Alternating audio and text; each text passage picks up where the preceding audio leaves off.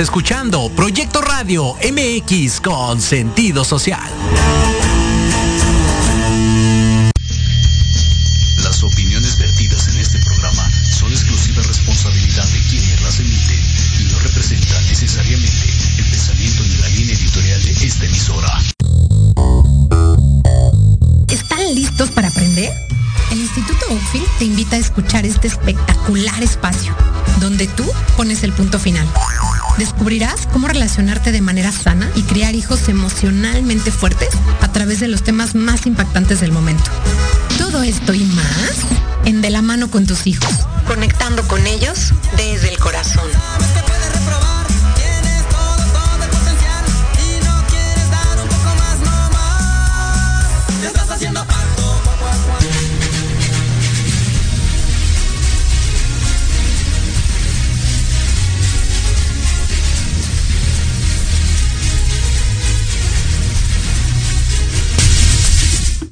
Hola, hola, ¿qué tal? ¿Cómo están el día de hoy? Eh, ya, último ya, último martes de enero. Se nos fue el primer mes del año y yo siento que acaba de ser año nuevo porque de verdad esto de regresar a las clases virtuales ha sido tan complicado, sobre todo porque los chicos ya estaban eh, pues bueno, los que ya habían ido de manera virtual, ahí voy a limpiar que se ve muy morosa, ahora sí. Los chicos que ya estaban yendo de manera virtual, pues eh, ya no querían regresar a su casa, oigan. Ya se querían quedar en la escuela y esto es eh, algo insólito que de verdad nunca pensé o, creo que pensamos en general escuchar, que es eh, quiero ir a la escuela me decía una chica de tercero de secundaria, Miss, nunca pensé que fuera a decir esto, pero por favor, no nos mande a nuestra casa, queremos venir a la escuela. Y pues no hubo de otra, tuvimos que regresarlos a casa con esta ola de tantos, entre tantos contagios, entre los vacunados con, con las reacciones, los profes vacunados con las reacciones. Fue una locura y pues estamos de vuelta en casa, ya vamos a regresar prontito. Bueno, yo sé que hay muchas escuelas que ya están otra vez de manera presencial y bueno, pues acá en Instituto Oakfield, que, que es quien nos patrocina el programa, pues vamos a regresar el lunes. Pero bueno, en fin, este no es el tema de hoy. el tema de hoy es algo que tiene mucho que ver con lo que está sucediendo y me pareció eh, justamente oportuno, estaba, estaba buscando en mi mente la palabra, oportuno hablar de este tema ahora que eh, pues que los contagios se han eh, multiplicado, que se han exponenciado. Me pareció importante hablar de este tema eh, ahora que los chicos tuvieron que regresar a casa y, y sobre todo también Fíjense que estuve revisando las boletas, vamos a mandar unas boletas como de medio, de medio trimestre, porque todavía falta para que acabe el trimestre, pero vamos a mandar unas boletas de medio trimestre y de pronto vi una cantidad de reprobados que me asusté. Y, ese tema al que vamos a ver hoy, ustedes van a decir, pues, ¿qué, ¿qué tiene que ver la depresión con los reprobados? Pues sí, sí tienen que ver. Y justamente hoy es de lo que quiero que hablemos. Hoy vamos a, vamos a hablar eh, de, la, de la depresión adolescente. Y saben, antes de empezar con la, con la depresión adolescente, quisiera darles eh, algunos datos, algunas estadísticas, pero bueno, quiero decirles que, que, la depresión adolescente y no adolescente tiene que ver, es, es parte de algo que se conoce como trastornos emocionales. Y es que antes se pensaba que, esto era como muchos, muchos lo creen todavía, estas cuestiones que tienen que ver con, psicología y con psiquiatría, piensan que, pues, que es porque la gente está, pues, está loca, ¿no? Pero, pero no, la verdad es que no, no estamos locos. Eh, ni los que vamos a terapia, ni los que hemos tomado, y me incluyo, algún, eh, pues algún chocho para poder eh, sentirnos mejor. y, digo, me incluyo porque sí, alguna vez tomé antidepresivos y no me avergüenzo de decirlo. Y simplemente pues fue como una muleta, ¿no? Y no es que aquí esté recomendando los antidepresivos, lo que pasa es que hay veces que son necesarios, pero bueno, voy a llegar ahí. Primero quería, quería platicarles un poquito, eh, pues, ¿qué, ¿qué es un trastorno emocional? Pues un trastorno emocional es una condición, una, se me la lengua, es una condición que exhibe una o más de estas características que les voy a decir, pero lo importante es que no es eh, aislado, sino que es a través de un periodo prolongado, ¿no? Y sobre todo que cuando, conforme, claro, conforme esto se va, esta condición se va prolongando, pues vemos que afecta de manera adversa el rendimiento, y, lo digo por la parte escolar, ¿no? El rendimiento académico de los niños o pues en este caso de nuestros adolescentes. Y, y, algunos, y fíjense que nosotros cuando, cuando tenemos chicos o chicas que generalmente tienen, tienen un cierto rendimiento escolar y, no es, ojo, no es que yo quiera que todo el mundo saque dieces. Eh, me parece que, las calificaciones, estos números, y yo siempre se los digo a los chicos, jamás los definirán. O sea, eso de eres una niña de 10 porque sacas 10 o eres una niña de 5 porque repruebas, pues no, no está bien. Un número no define quién eres, simplemente el número pues es un reflejo o una consecuencia del esfuerzo que hiciste a veces ni siquiera es de cuánto aprendiste, sino realmente de un esfuerzo eh, cotidiano que tuviste que hacer todos los días, porque eh, además ya desde hace tiempo, pues la SEP nos pide que haya algo que se llama evaluación continua, que en nuestros tiempos, pues generalmente era casi la calificación del examen lo que te sacabas y ya. Ahora no, ahora ya tienes esta evaluación continua. Entonces, muchas veces las calificaciones son reflejo de, pues, de ese esfuerzo, ¿no? Que los chicos han, han llevado a cabo a lo largo de, un periodo que en este caso se llama trimestre. Eh, y bueno, al final pues se llama ciclo escolar, ¿no? O sea, un año escolar. Entonces, nosotros cuando, cuando tenemos chicos, chicas que pues que tienen cierto rendimiento académico, sea de dieces, de ochos, incluso de siete, y de pronto hay una caída importante, siempre mandamos llamar a los papás y no tanto, sí, claro, pero no tanto por la parte académica. En realidad, eh, cuando, cuando tenemos chicos o chicas con esta problemática, a mí particularmente eh, lo que menos me preocupa es el rendimiento académico, es, es la calificación. Los papás es lo primero que se preocupan. ¡Qué horror! Va a reprobar pero para mí es lo menos preocupante porque, porque en realidad no tiene que ver con, con el rendimiento, sino tiene que ver con que hay algo que no está permitiendo que este chavo, esta chavita, eh, puedan acompañar las clases, puedan acompañar las actividades y llevarlas a cabo como se solicita. Entonces, para mí, yo les digo a los papás que, el bajo rendimiento académico es como, como un síntoma de una enfermedad. Entonces, pensemos, por ejemplo, me gusta mucho a mí usar analogías. Entonces, pensemos, em, pues ahora tan de moda, el COVID, ¿no? Pensemos en el COVID.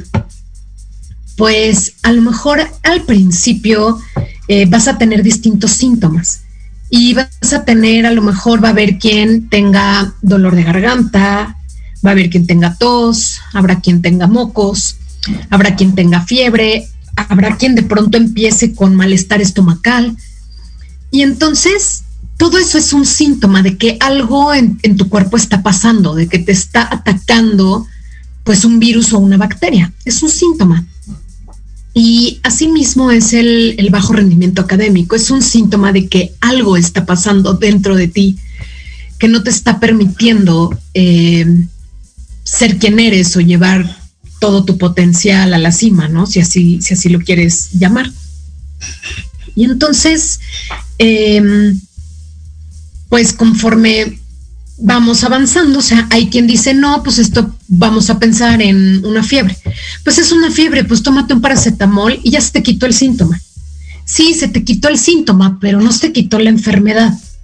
O sea, la enfermedad, pues tienes que identificar cuál es la enfermedad para que puedas tomar un medicamento o un tratamiento acorde, ¿no? A esa enfermedad. Entonces, pues, si tienes la pura fiebre, pero no tienes ningún otro síntoma, pues no, no puedes saber de qué es la enfermedad. Y si luego pues tienes la fiebre y, te duele la garganta, pues puedes pensar que es algo respiratorio. O si tienes fiebre y, te duele cuando vas a hacer pipí, pues puedes pensar que es una infección urinaria. Y entonces, con base en el resto de los síntomas, pues el médico ya te hace estudios y determina.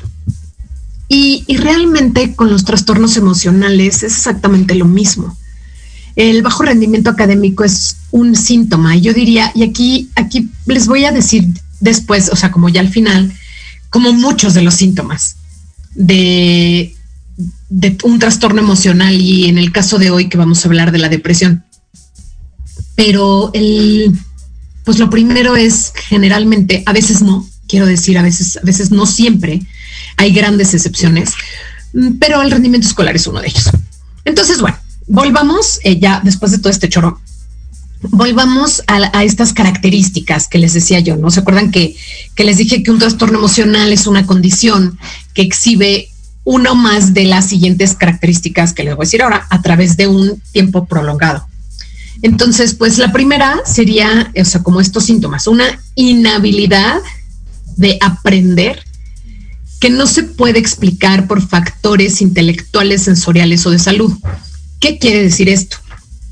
Eh, pues que a veces hay niños, niñas, que no pueden aprender porque a lo mejor eh, tienen una discapacidad intelectual o una discapacidad tal vez eh, motriz o una discapacidad auditiva, entonces no pueden aprender igual o, eh, o porque están enfermos, ¿no? O sea, pensemos, pensemos en alguien que, pues, que, está, que está en el hospital, pues evidentemente pues, no, no va a poder, eh, no sé, alguien que tiene cáncer, pues no, no va poder, lo último que va a hacer es aprender, o sea, pues primero está su vida.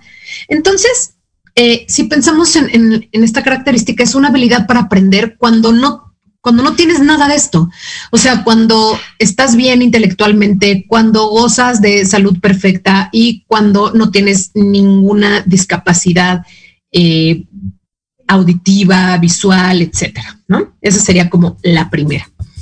La siguiente, que me parece también muy importante, una inhabilidad de formar o mantener relaciones interpersonales satisfactorias, ya sea con los pares o los maestros. Y quiero hacer hincapié, eh, sobre todo cuando hablamos de adolescentes, porque esto, esto aplica para todo el mundo, ¿no? O sea, no, no solamente para, para adolescentes, esto es un trastorno emocional para todo el mundo, pero cuando estamos hablando de adolescentes, quiero hacer hincapié en las relaciones interpersonales con los pares. Eh, ¿Quiénes son los pares? Pues los pares son los amigos y durante la adolescencia, los amigos se vuelven alguien fundamental. Los amigos se vuelven lo más, más importante eh, para, para los chicos. O sea, se vuelven así lo máximo. ¿Por qué? Porque necesitan, al estarse separando de los, de los padres, necesitan ellos de una tribu ¿Qué es una tribu? Pues una, una, pues, pues eso, una tribu, es un grupo de personas que, que los contenga. ¿Por qué? Porque cuando, cuando ellos entran a la adolescencia, lo que buscan es algo que se llama identidad. Ya habíamos hablado de eso anteriormente para los que escuchan regularmente el programa. Eh, pero ya habíamos, ya, o buscan la, ya me trabé, buscan su identidad y al buscar su identidad necesitan separarse de nosotros, de nosotros como adultos.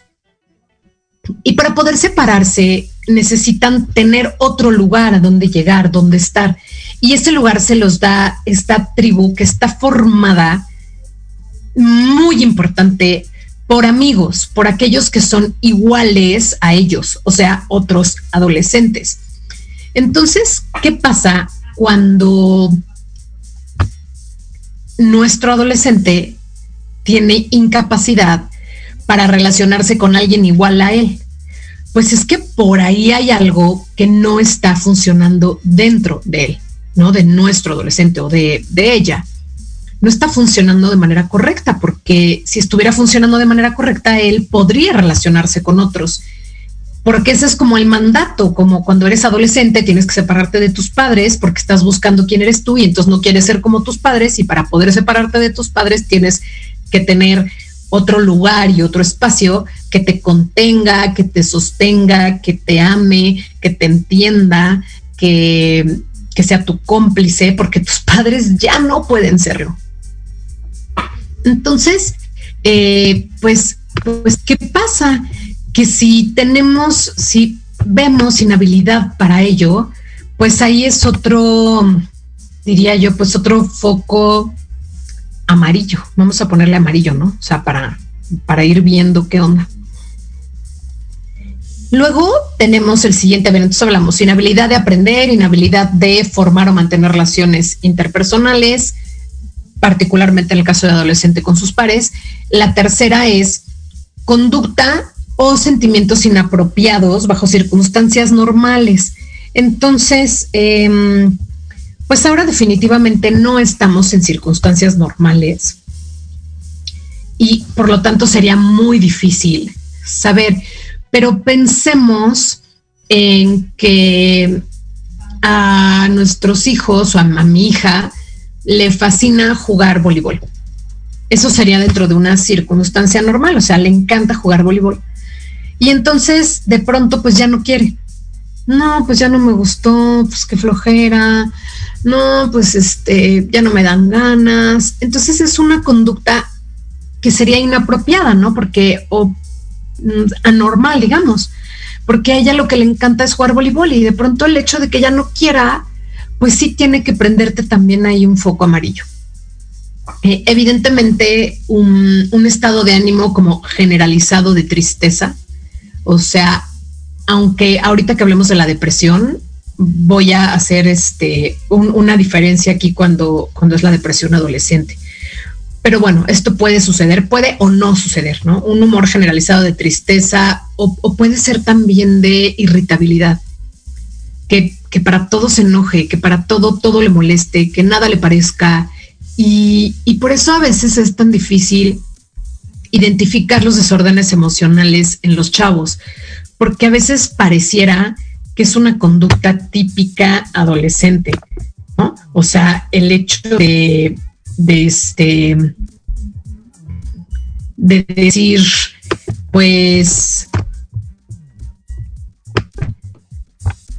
el, hecho de decir, pues está todo el tiempo enojado, pues nunca quiere hablar conmigo, este, o está triste, o va y se encierra en su cuarto y no quiere saber nada de mí. Sí, o sea, pudiera parecer que es una conducta normal del adolescente, porque sí, sí es normal, pero sí hay una diferencia que es muy sutil. Entonces, esta es como con, con los adolescentes, esta es la característica más difícil de identificar, por eso tenemos las otras. Y por último, esta que me parece también muy importante, una tendencia a desarrollar síntomas físicos o temores asociados con problemas personales o escolares. ¿Qué quiere decir eso? Por ejemplo, un adolescente que todo el tiempo se está enfermando. Eh, pues pues no, no es normal que todo el tiempo se esté enfermando, porque no es normal que todo el tiempo estemos enfermos, o sea, lo que sería normal es que todo el tiempo estemos saludables y de vez en cuando nos enfermemos, no que siempre estemos enfermos. Y entonces, pues un día es la colitis, otro día es la gastritis, otro día es el dolor de cabeza, otro día eh, pues le duele el brazo, otro día le duele la muñeca, otro día eh, le arden los ojos y le dio conjuntivitis, otro día tiene diarrea, otro día tiene estreñimiento, otro día le duele la espalda, otro día le duele el cuello, o sea, todos estos síntomas físicos y, quiero decir particularmente ahora esta parte de los, de los temores asociados con problemas personales o escolares viene también, y lo he notado, lo he visto mucho, este temor asociado con salir de casa, con me voy a contagiar y me voy a morir, ¿no? O sea, no, no es nada más me voy a contagiar, sino se me va a morir. Hoy platicaba yo con una mamá que fue a la escuela, eh, que no sé si, si me está escuchando, eh, pero bueno, hoy platicaba con ella y me decía, es que cómo es impresionante la mente. Al momento de que, eh, de que me dijeron, me sentía yo bien, no tenía síntomas. Y me fui a hacer la prueba porque mi hija salió positiva. Entonces, pues me fui a hacer la prueba yo porque pues, no sabía qué hacérmela, ¿no? Para saber si yo estaba o no contagiada. Pero yo no tenía ningún síntoma. Pero me hice la prueba y como a las dos horas de que me llegó el resultado que estaba yo positiva de COVID, empecé a sentir todos los síntomas. Y, entonces me dolían los pulmones y me dolían los riñones y me dolía la cabeza y, y me ardía la garganta aunque no la tenía roja. Y de pronto me empecé a dar cuenta que los síntomas eran simplemente muy probablemente producto de mi mente. Y, entonces empecé a pensar, no, es que yo voy a estar bien, es que yo voy a estar bien, es que esto va a estar bien. Y me decía, deberías de hacer una meditación especial para post-COVID. Y le, dije que sí, lo prometí. Entonces, bueno, pues a, los que me están escuchando, eh, pues los invito a que me sigan en, en, mi fanpage en Facebook en Acompaña Mi Sana, porque eventualmente voy a hacer la meditación y generalmente las hago ahí en vivo. Entonces los, los invito a que me escuchen. Pero bueno, ya sí, no tanto que me vean porque con la meditación cerramos los ojos. Pero lo que me, a lo que voy es justamente estos temores asociados, ¿no? O sea, vemos tanto las noticias, estamos tan contaminados con esta información de, de, todo lo malo que pasa con esta enfermedad, que entonces ya se asocian estos temores automáticamente.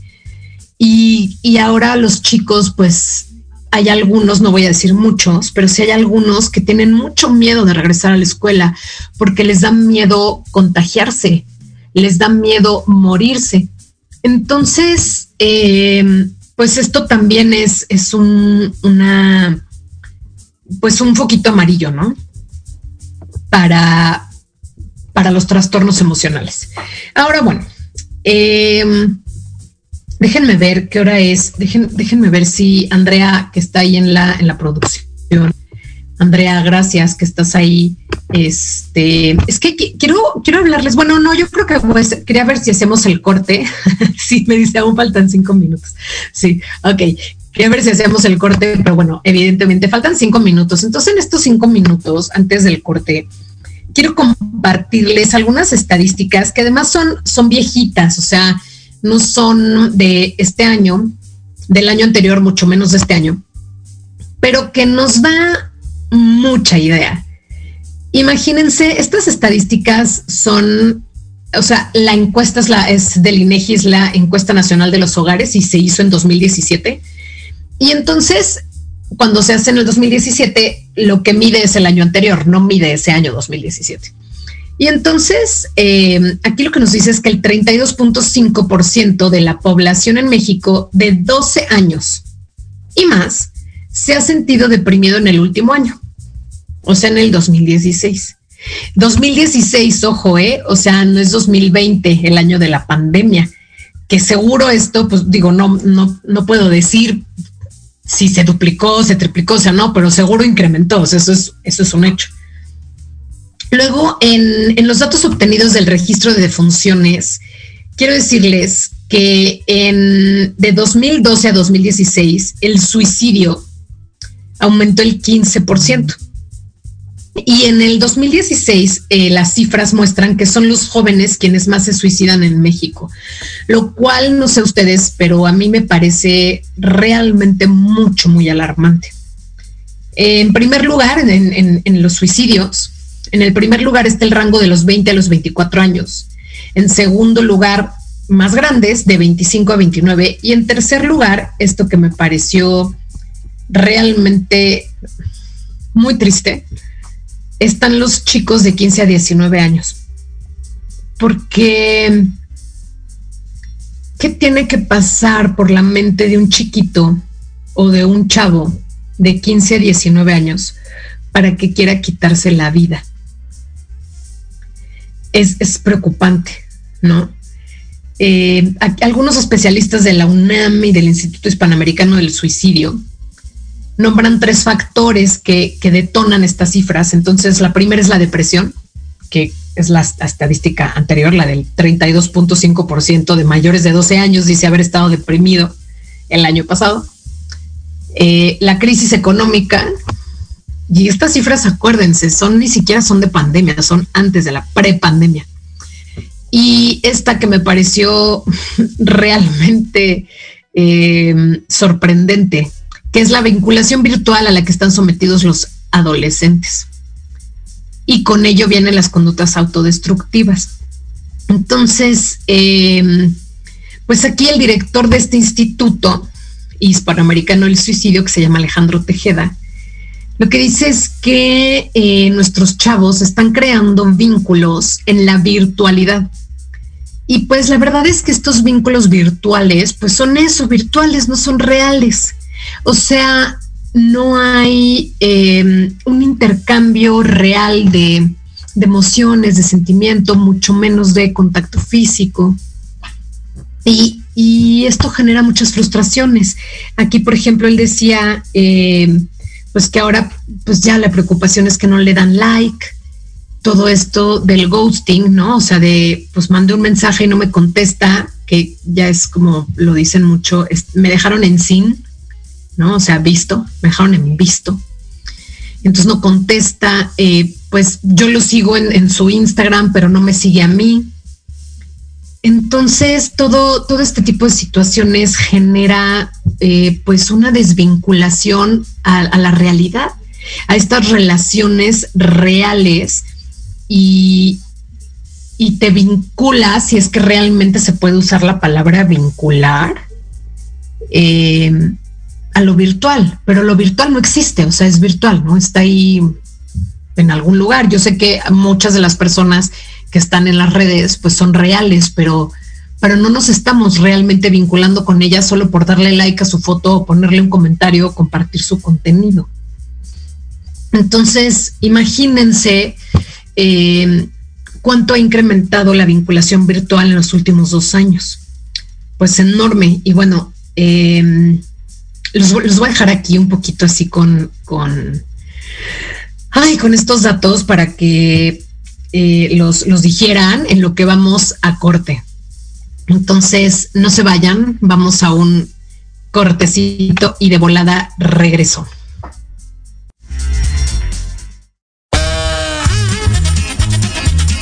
Oye, oye, ¿a dónde vas? ¿Quién, yo? Vamos a un corte rapidísimo y regresamos. Se va a poner interesante. Quédate en casa y escucha la programación de Proyecto Radio MX con sentido social. ¡Uh, la, la chulada! ¡Ah!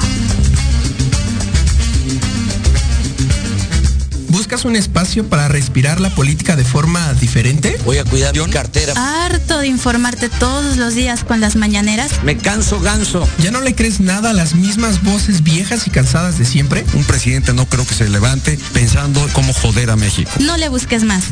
Metropolítica, es para ti. Hombre, unos genios. Todos los martes a las 8 de la noche entraremos directito en tus oídos para zorrajarte lo más relevante y divertido de la vida pública nacional e internacional. Inclusive que te sientes a Solo aquí, en Metropolítica, el análisis que nadie pidió. No, no fue al bur, no sean así. Por, proyecto Radio MX, con sentido social.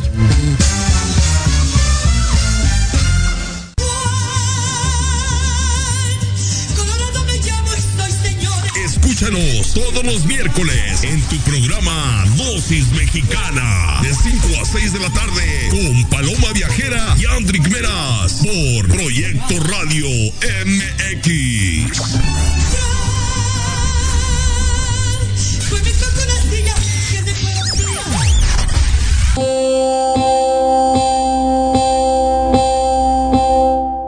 Psicología y Proyecto Radio MX te invitan a escuchar los lunes a las 11 de la mañana a Anayeli, compartiendo experiencias y hablando acerca de temas de desarrollo personal, aprenderás sobre las decisiones para ser feliz.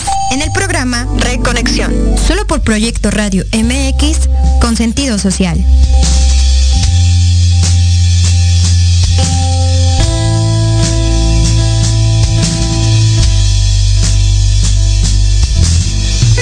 Un espacio donde puedas ser tú y compartir todo lo que te sucede, piensas y sientes, llegaste al lugar indicado. ¿Es neta? ¿Un hombre hablando de temas para nosotras? Obvio. En Hablando de ti con Leo podrás encontrar una respuesta diferente a todas tus interrogantes. También invitados y especialistas para hablar de lo que a ti te interesa. Wow. Escúchame todos los miércoles a las 8 de la noche por Proyecto Radio MX con sentido social. Bueno, me convenciste. Porque si no hablas de ti,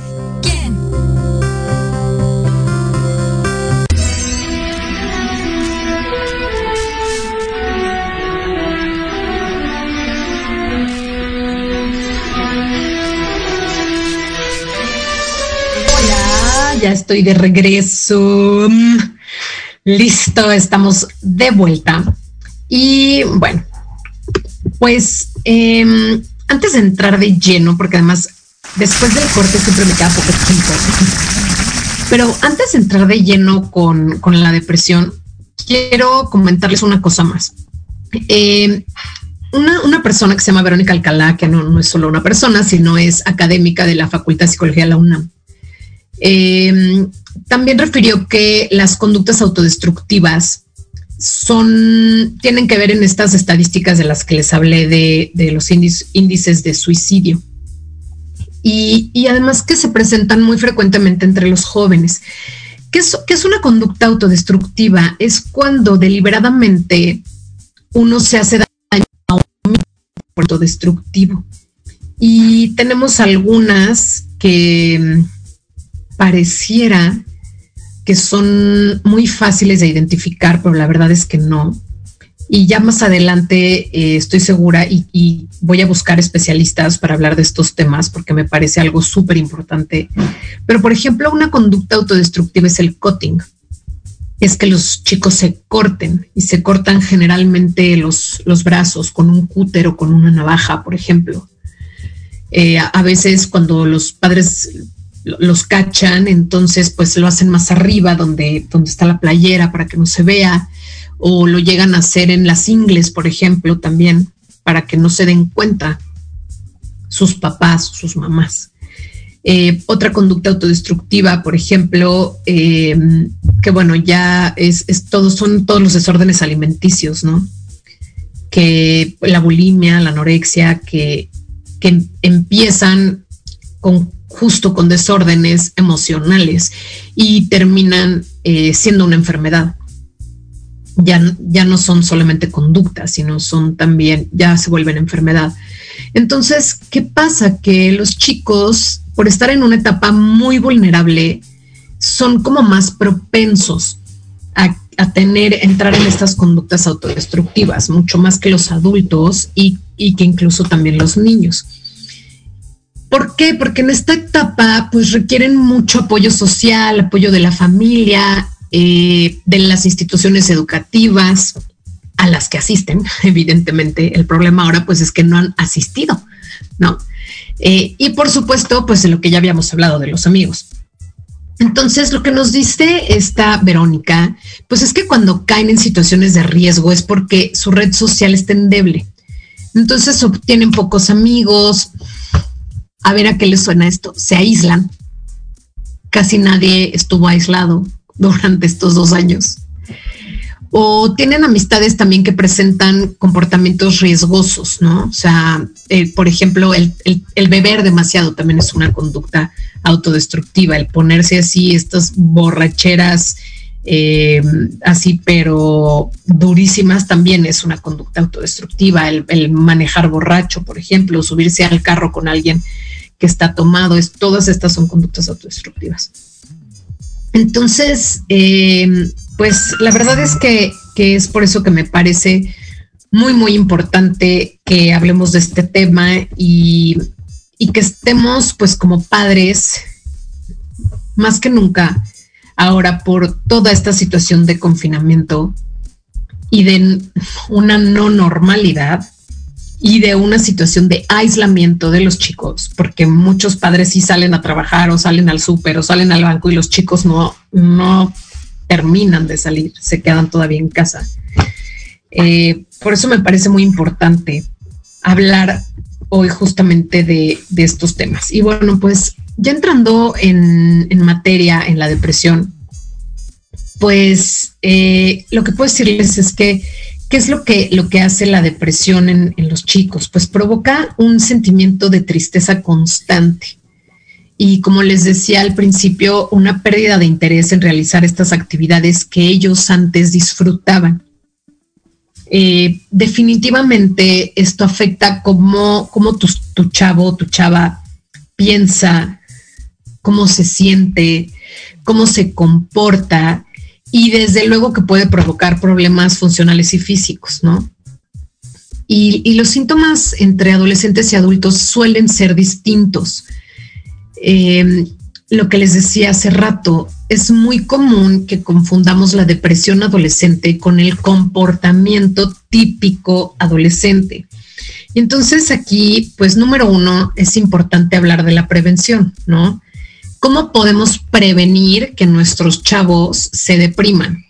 Hay cosas que son súper básicas y que son de sentido común, pero que a veces por ser del sentido común es lo menos común que hacemos pues número uno, que se alimenten bien, no una dieta saludable, o sea, que no estén comiendo chatarra todo el día. Esto es súper importante, que duerman lo suficiente y sobre todo en los horarios que deben de dormir, porque mucho de lo que, de lo que pasó, y esto me lo remitieron los chicos en la escuela, pues es que cambiaron sus horarios, ¿no? O sea, estaban eh, durmiendo durante el día o durante la tarde y despiertos durante la noche. Entonces eso cambia el ciclo circadiano, que es el que regula justamente nuestro estado de sueño y vigilia. Y este ciclo circadiano regula muchísimas de las funciones de, nuestras, de nuestro cuerpo a nivel celular. Y por algo es que cuando está de noche, pues necesitamos dormir. Disminuye la melatonina y entonces es nuestro cuerpo descansa y cuando descansamos ocurren procesos muy interesantes de reparación de las células y de aprendizaje. Es donde pasa todo de la memoria a corto plazo, que estuvo en el día de la memoria de trabajo, a la de largo plazo. Sucede cuando estamos durmiendo. Entonces, pues obviamente es importante que duerman lo suficiente, que para un adolescente más o menos es entre 9 y 10 horas al día, y, eh, y que lo haga durante la noche Obviamente, pues si hace ejercicio, pues palomita, es más, es más difícil que se deprima, porque el ejercicio eh, nos ayuda a generar estos neurotransmisores que nos ayudan a sentir bienestar. Entonces, eh, genera oxitocina, dopamina, eh, serotonina, todas las inas que nos ayudan a sentirnos bien. Entonces, hacer ejercicio siempre ayuda muchísimo. De hecho, cuando vemos a chicos que nosotros obviamente como escuela nunca podemos diagnosticar, pero a veces vemos unos síntomas, como les decía, eh, la baja de rendimiento escolar.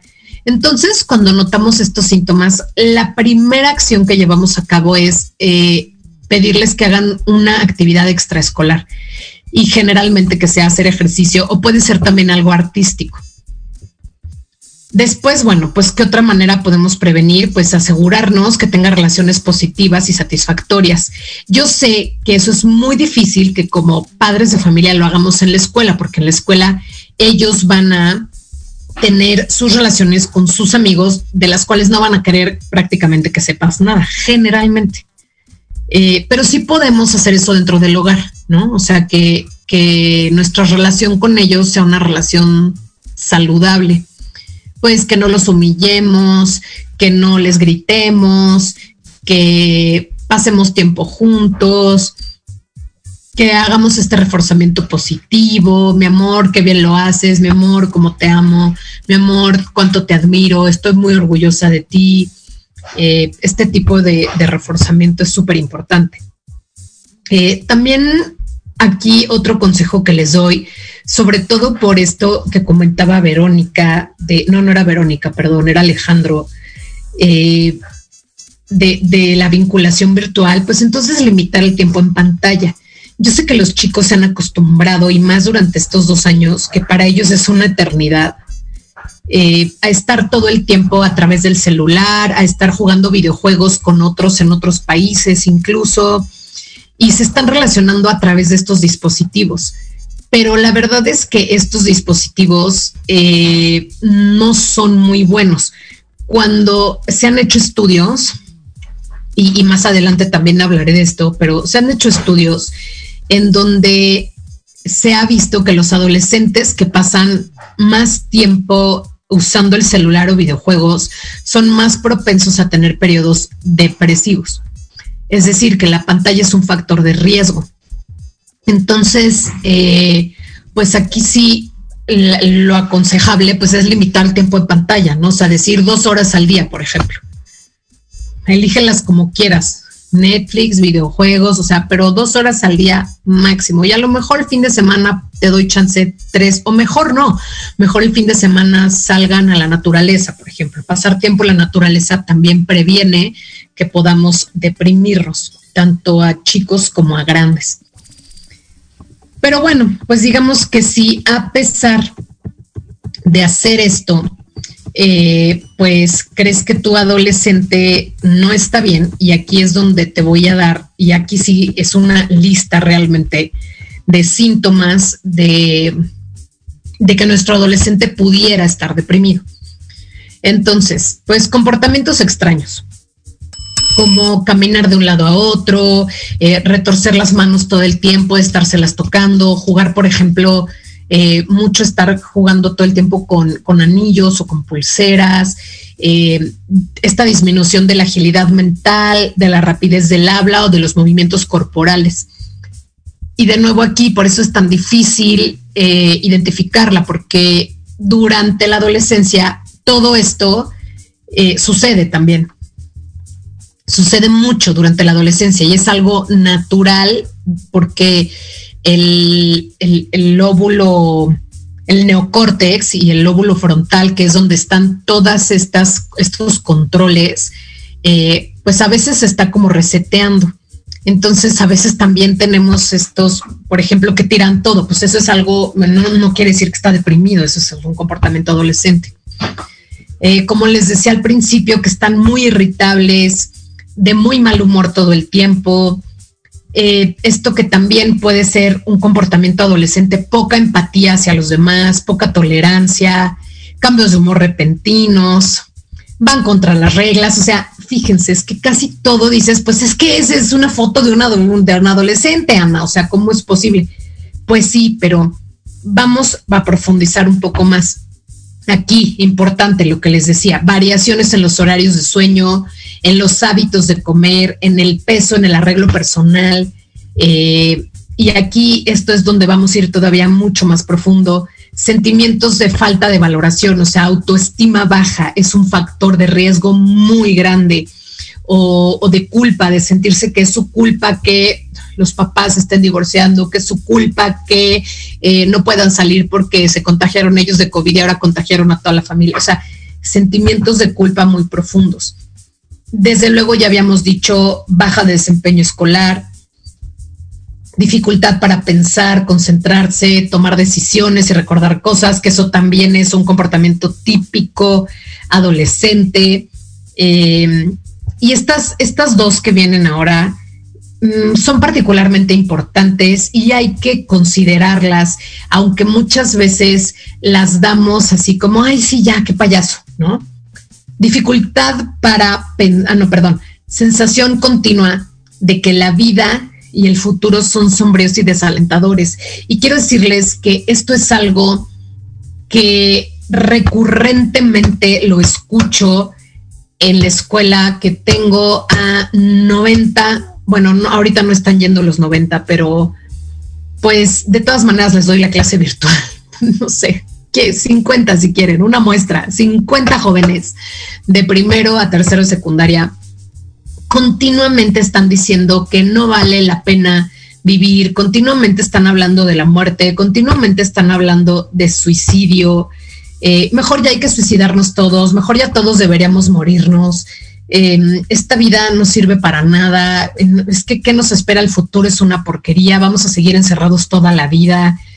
Eh, esto es algo que he visto recurrentemente. Entonces, esta es una señal de alerta, incluso en mi caso, de alerta un poco colectiva, ¿no?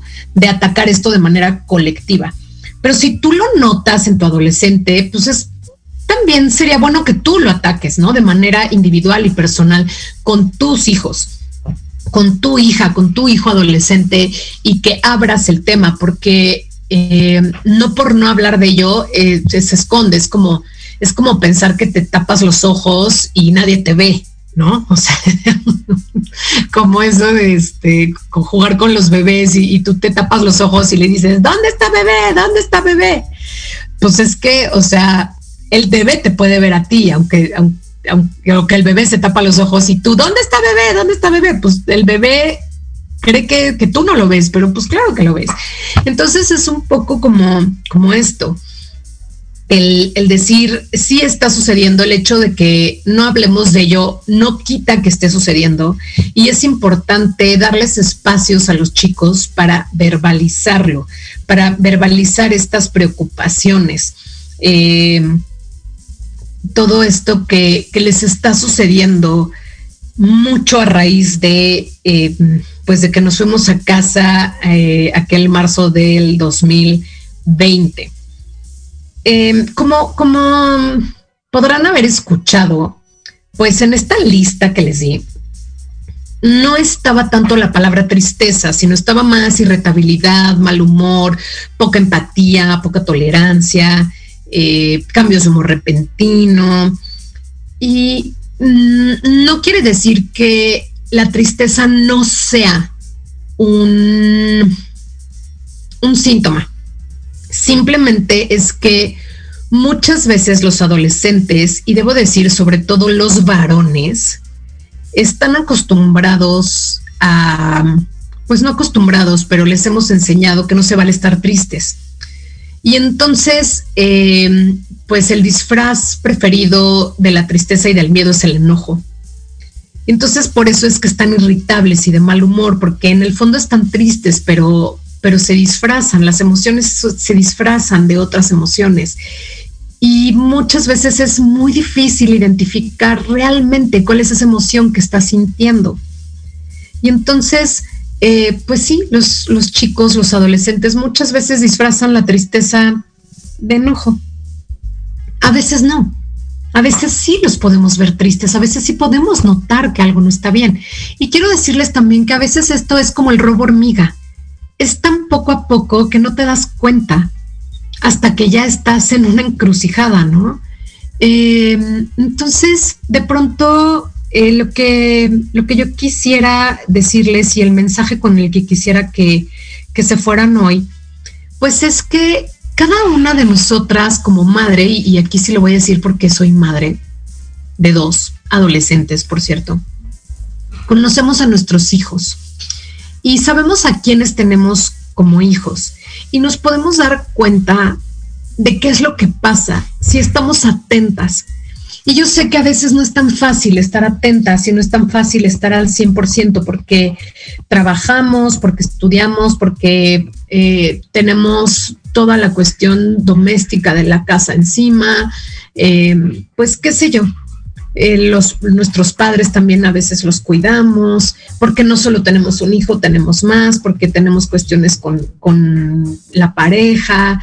Entonces, pues a veces nos olvidamos un poquito de, prestar atención, pero si tú observas em, detenidamente, si tú observas con cuidado y vas tomando nota mental o física eh, cuando, cuando tú ves que tu adolescente, cuando tú dices, no, pues es que ya me lo cambiaron, o sea, este ya no es el niño que yo quería, o ya no es el niño que, que era lindo conmigo, que era tierno, pues sí, una parte de él o de ella está cambiando, claro, es obvio. Pero, pero ve tomando notas sobre todo esto que te voy diciendo, porque si tiene más de tres o cuatro síntomas, pues entonces sí valdría la pena que te acerques tal vez primero a la escuela. En la escuela tenemos mucha información. Cuando van, cuando estamos virtual es muy complicado. Aún estando virtual a veces nos damos cuenta, pero acércate a la escuela, habla con la psicóloga del colegio, eh, con la directora, con algún maestro y indaga un poquito más acerca de qué está sucediendo. Si ves que hay algo, eh, sigue tu intuición. No te dejes llevar por, ajá, todo está bien y el camino fácil. El camino fácil es ignorarlo. Pero resulta que el camino fácil se vuelve en el camino más doloroso, porque mm, cuando lo ignoramos, eh, no deja de suceder, sigue sucediendo y lo que pasa es que empeora. Con el tiempo empeora no, no, no desaparece, no se va, no es que se va a mejorar con el remedio del poco caso, sino que va a empeorar. Y, y creo que es muy doloroso tener un chavo, una chava en casa que, que tiene conductas autodestructivas o que llegue a querer quitarse la vida. Entonces, lo que yo te digo es actúa, actúa antes de que esto suceda si, si ya fuiste a la escuela, si ya hablaste, si ya lo llevaste a las clases extraescolares, si ya mejoraste su alimentación, si ya checaste lo del sueño y sigues sintiendo que hay algo que no está bien, entonces ve a una terapia psicológica. Eh, la psicóloga siempre te va a ayudar. Si la psicóloga eh, lo nota, la psicóloga no está eh, facultada para dar medicamento antidepresivos o ansiolíticos, pero sí te puede remitir, ojo, con un paido, por favor, anótalo, paido psiquiatra, no con un psiquiatra. El psiquiatra es el que ve a los adultos. El paido psiquiatra es el que ve a los niños y adolescentes. Los tratamientos son distintos. Entonces, en conjunto, la, terapia psicológica y el paido psiquiatra pueden hacer mucho por tu hijo antes de que llegue un punto en que sea demasiado tarde. Y, con esto es con lo que, lo que te quiero dejar hoy. Si tu intuición te dice que algo no está bien, toma en serio tu intuición y actúa. Actúa porque cuando se trata de su bienestar, nada está de más. Mejor pecar de exagerada que de negligente. Y pues bueno, eh, aquí la voy a dejar el día de hoy. Se me acabó el tiempo. Se me fue la verdad volando. Y bueno, pues eh, recuerden, me encuentran en mis redes como Acompaña mi Sana. Estamos estrenando videos de YouTube, entonces ahí me encuentran en YouTube, Facebook e Instagram. Bueno, en Instagram no, no se pueden cargar los videos, pero en Facebook sí. Eh, véanlos, estamos hablando justamente de emociones, que pues esto es un desorden emocional, entonces es porque no están bien gestionadas las emociones. Todo esto empieza porque las emociones no están bien gestionadas. Entonces, bueno, eh, repito, me encuentra como Acompaña mi sana, Facebook, Instagram, YouTube. Recuerden, el programa fue patrocinado por Instituto Oakfield, que no es por nada, pero es la mejor opción para el desarrollo académico y desde luego emocional de tus hijos nos importan las emociones, nos importan los chicos. Y nos vemos la próxima semana, misma hora, por Proyecto Radio MX con sentido social. El momento de despedirnos ha llegado. pero los esperamos la próxima semana en punto de las 7 pm. Recuerden seguirme en mis redes sociales para más contenidos. Me encuentran en YouTube, Facebook e Instagram como Acompaña mi Sana. El programa fue patrocinado por el Instituto UFI, la mejor opción para el desarrollo académico y emocional de tus hijos.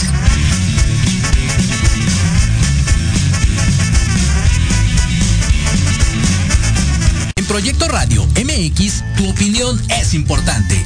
Envíanos un mensaje de voz vía WhatsApp al 55 64 18 82 80 con tu nombre y lugar de donde nos escuchas. Recuerda 55 64 18 82 80. Ahora te toca hablar a ti.